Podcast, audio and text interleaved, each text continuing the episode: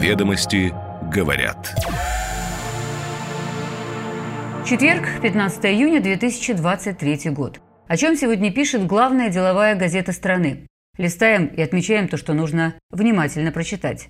Доброе утро, ведомости говорят. 220 миллионов евро в пользу государственной транспортной лизинговой компании.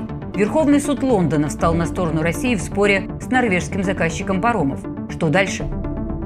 Где учат на губернаторов? Владимир Путин встретится с выпускниками программы развития кадрового управленческого резерва.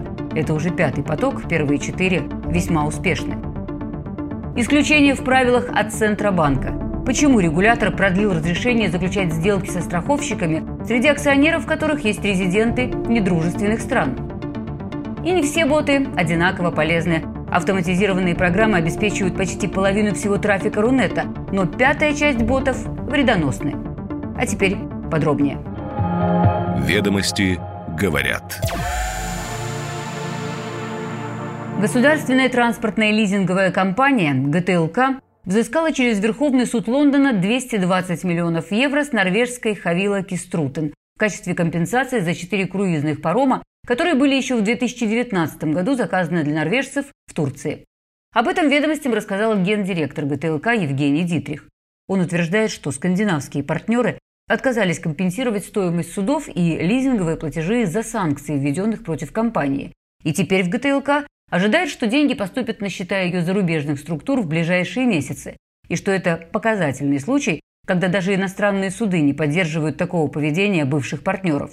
Со ссылкой на источник ведомости говорят, что в 220 миллионов евро входит стоимость головного судна, переданного заказчику до введения санкций против российской компании, и сумма финансирования, предоставленного дочерними структурами ГТЛК по трем серийным судам. После начала СВО компания вместе с дочками, базирующимися в Европе и Азии, подпала под ограничения США, Великобритании и ЕС. И правительство Норвегии потребовало у судоходной компании Havila Voyages в течение шести месяцев расторгнуть договоры лизинга со структурами ГТЛК и переоформить активы на новых владельцев, не связанных с Россией. Эксплуатантов обязали заключить и новые договоры страхования. И вот недавно норвежские СМИ рассказали, что из-за санкций Хавила не может получить третье и четвертое суда серии, для этого нужны лицензии на финансирование проекта ЕС и США. Оба парома достроены и находятся в акватории турецкой верфи, так как расходы на строительство и издержки на хранение судов до сих пор не оплачены, и, скорее всего, сторонам придется все же искать компромисс. Эксперты, анализируя ситуацию, предполагают, что даже отсуженные в Лондоне средства ГТЛК получить будет затруднительно. Платежи в пользу лиц, в отношении которых введены ограничения, прямо запрещены санкционным законодательством. Как выход – платеж на заблокированный счет, с которого подсанкционное лицо сможет забрать деньги только после получения необходимых разрешений или же после отмены санкций.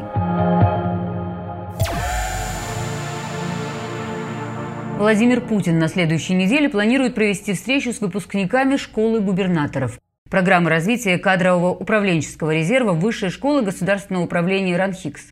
Об этом ведомостям рассказали собеседники, близкие к администрации президента. Можно сказать, что это уже традиция. Президент встречался и с выпускниками школы губернаторов прошлых лет. В 22 году, правда, встречи не было. Но ранее Путин говорил, что высшая школа госуправления – вершина всей системы подготовки управленческих кадров, и в этой системе значимы все звенья. Среди выпускников школы немало известных имен. Это и нынешний в Рио губернатора Смоленской области Василий Анохин, в Рио главы Чукотки Владислав Кузнецов, уполномоченный по правам ребенка Мария Львова-Белова, и это только один поток. Всего же с 2017 года, когда была запущена программа, 49 ее выпускников стали главами регионов. В школе обучались три федеральных министра и 35 замминистров. По мнению опрошенных ведомостями политологов, благодаря вниманию президента, выпускники школы губернаторов будут восприниматься как претенденты на руководящие должности в еще большей степени, чем сейчас. Фактически, это новый способ целенаправленного формирования кадровой номенклатуры.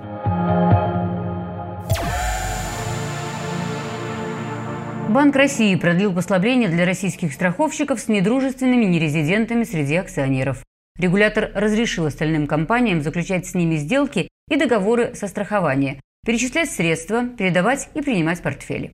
Об этом говорится в документе Центробанка, с которым ознакомились авторы ведомостей. По оценкам экспертра, Доля страховщиков с иностранным участием составляла на конец прошлого года 40% совокупного объема рынка. Ведомости называют многих поименно и напоминают, как решался болезненный для их бизнеса вопрос. После ввода санкций российские власти приняли закон, который запретил отечественным страховщикам заключать сделки и переводить средства компаниям, акционеры которых зарегистрированы в недружественных странах. Крупные российские страховщики с иностранными бенефициарами опасались, что это помешает их взаимоотношениям с контрагентами. Но в законе была предусмотрена возможность исключений по решению Центробанка, чем он и воспользовался год назад. Предыдущее разрешение действовало до конца 2022 года, новый документ – до конца 2023. В этом разрешении отдельно оговаривается, что страховые компании с бенефициарами из недружественных стран могут страховать также и опасные производственные объекты.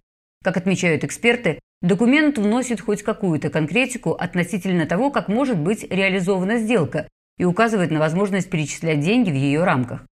Отсутствие определенности било по участникам внешней торговли, деятельность которых сильно осложнена из-за отсутствия возможности надлежащего страхования грузов.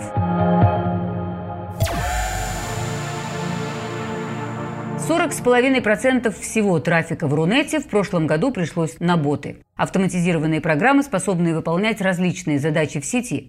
Это на 5 процентных пунктов больше, чем в 2021 году, рассказал менеджер продукта Кратер Антибот Георгий Тарасов.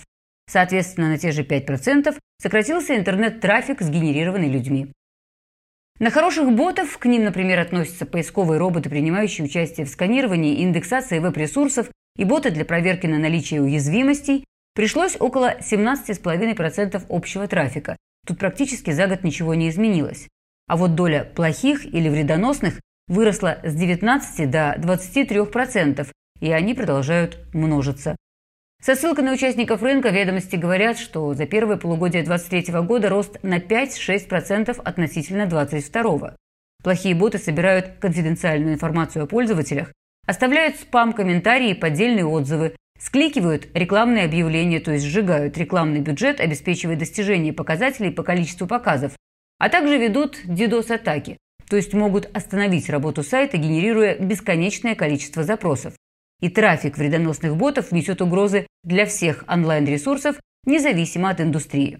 Эксперты поясняют, что рост количества ботов напрямую связан с развитием технологий и все большей автоматизацией процессов в интернете. И говорят, что этот тренд будет только набирать обороты, и в ближайшие годы бот-трафик превысит долю человеческого. Тенденция, понятное дело, мировая. Американские аналитики посчитали, что в 2022 году тот самый человеческий трафик упал до самого низкого уровня за последние 8 лет. И рост плохих ботов там тоже подтверждают. В тройке стран-лидеров, где трафик вредоносных программ превышает средний мировой показатель, Германия, Ирландия и Сингапур.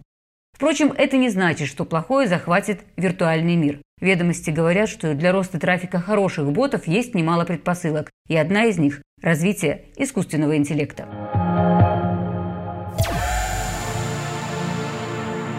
Ну и возвращаясь к первой теме нашего выпуска.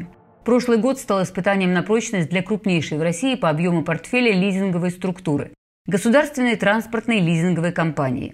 Из-за санкций Великобритании, ЕС и США она фактически потеряла возможность управлять активами международной лизинговой платформы GTLK Global, а это 4,6 миллиарда долларов, и получила рекордный убыток по МСФО почти в 56 миллиардов рублей. Но сумела сохранить костяк коллектива, финансовую устойчивость, правда, не без помощи государства. Гендиректор ГТЛК Евгений Дитрих рассказал ведомостям о спасении активов за рубежом, борьбе с недобросовестными партнерами и новых принципах построения отношений с промышленностью. Читайте интервью на страницах газеты. Ведомости говорят. Каждое утро по будням «Ведомости говорят». Краткий обзор главной деловой газеты страны. Встречаемся на сайте ведомости.ру, в социальных сетях и на Яндекс.Музыке. На связи.